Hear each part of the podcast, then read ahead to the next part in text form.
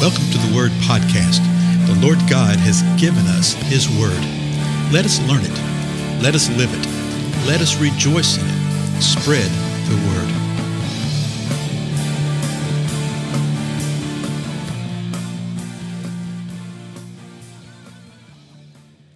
Blessings, everybody. This is Dale. Thank you so much for joining with me today on the Word Podcast.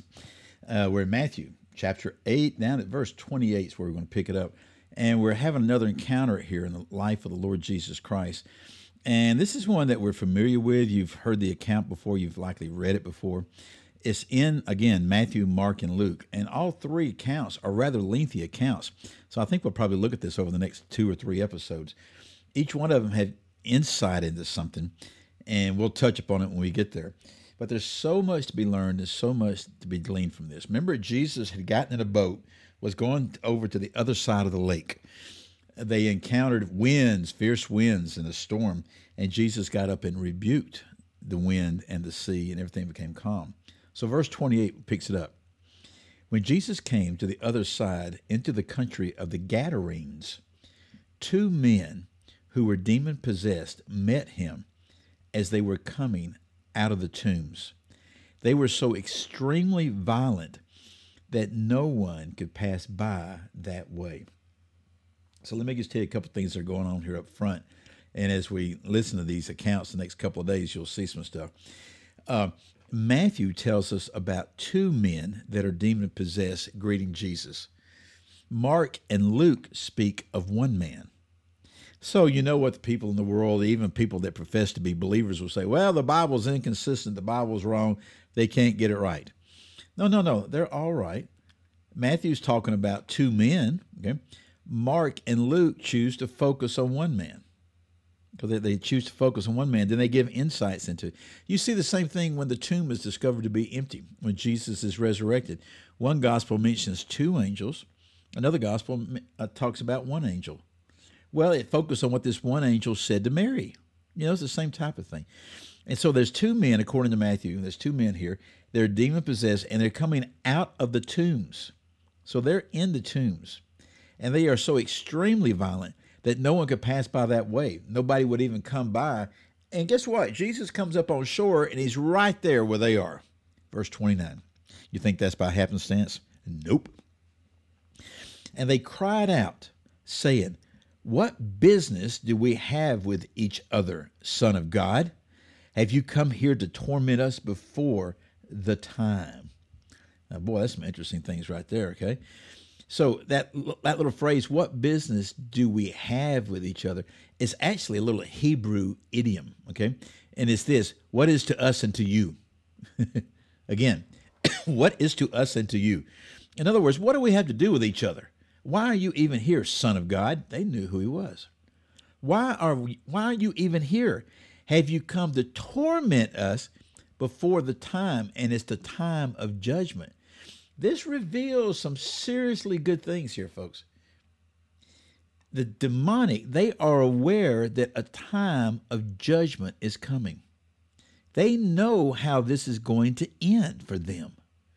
And now they're accusing Jesus of coming there to torment them before the appointed time of judgment. Verse 30 Now there was a herd of many swine feeding at a distance from them. So this right here actually gives us some insight into the area of the lake where they had gone over to the other side. It wasn't uh, a predominantly Jewish area. Well, how do I know that? Because the Jews would not have been raising swine. All right? Now, there were Jewish people all about, yes, yes, yes. But if there's a herd of swine here, that tells you a little bit about the populace. So there's a herd of swine feeding there. Verse 31. The demons began to entreat Jesus, saying, If you're going to cast us out, send us into the herd of swine. They're asking Jesus, they're calling, literally the word means to exhort and encourage. Uh, the word is used a lot in Scripture, often of the Holy Spirit and this kind of thing. They are asking, exhorting Jesus, saying, Hey, if you're going to cast us out, then send us into the herd of swine. We're going to learn more in the next, other two Gospels about how this went down. That Jesus what he had been saying to him and stuff like that. And Matthew, verse 32, tells us simply, and Jesus said to them, Go. Go.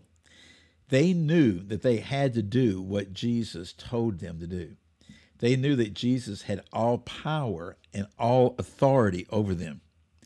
They were afraid that he was going to cast them into the dry places. Okay, in the dry places. See, these demons, these demonic things, they want to live within an organic thing. They prefer organisms, human beings, but they'll take a herd of swine, some type of organism. You see over in Paul's writings, in one of the letters of Corinth, to where he is talking about such things, and he says it's not the idol so much, and he's talking about a uh, an idol like a, a, a piece of structure, something somebody made out of wood or metal, something like that. He said it's not that idol that's the problem. The problem is the spirit associated with it, the demon associated with him. But they prefer organic matter. Okay? So they say, Do this. Jesus says, Go. They came out and went into the swine, and the whole herd rushed down the steep bank into the sea and perished in the water. well, uh, I bet you the demons didn't think of that because they go in to this herd of swine. When they do, the swine go crazy. It's all sorts of funny things. This first case of deviled ham, right? you know that kind of thing. But it's true. They went crazy. They rushed down the steep bank and they run into the sea and they died in the water. The demons lost their organic matter right here, right? Well, you had herdsmen around here. Listen what happened with this, verse 33. The herdsman ran away. well, you reckon? Can you imagine? Here you are, herding a bunch of swine.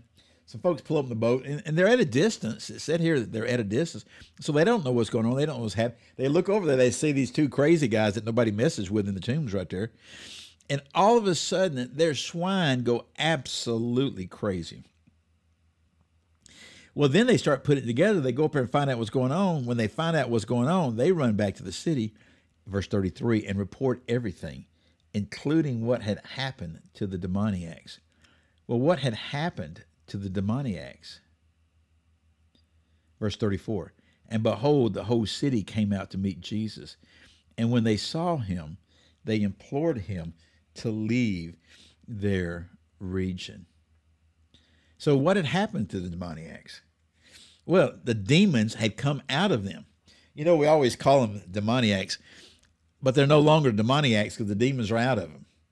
And apparently it happened to both of them because it says what had happened to the demoniacs in the plural. Okay. Now, like I said, in Mark and Luke, we're going to find out that he focuses, uh, the writers focus on one individual. And, and I love the phrase, we'll see it over in, um, I think it's in Luke, where it said, when the townspeople come out, they see that man sitting at the feet of Jesus, fully clothed and in his right mind. You would think that they would rejoice over that. You would think that they would be ecstatic over that. No, no, what's it say here in Matthew? When they saw him, when they saw Jesus, they implored of Jesus. They implored of him. What does that mean? They appealed to him again, it's the same word, parakaleo, we saw a while ago to leave their region. They begged him and asked him to leave. Don't think that doesn't happen today, particularly among those who profess to be believers. When they see the Lord moving in this kind of power and in this kind of way, the first reaction is, We need to get this kind of stuff away from us. Will you please leave us? The scripture's got a phrase for that. It's called grieving the Holy Spirit. And we are told not to grieve the Holy Spirit. Okay, tell you what, I'm going to leave it right there because I'm totally out of time. But we're going to find out that they're asking him to leave. There's something really wild and really interesting and, and very, very good that comes out of that. Okay? So, again, I'm Dale. Thank you so much for your time, and I will see you in the next episode.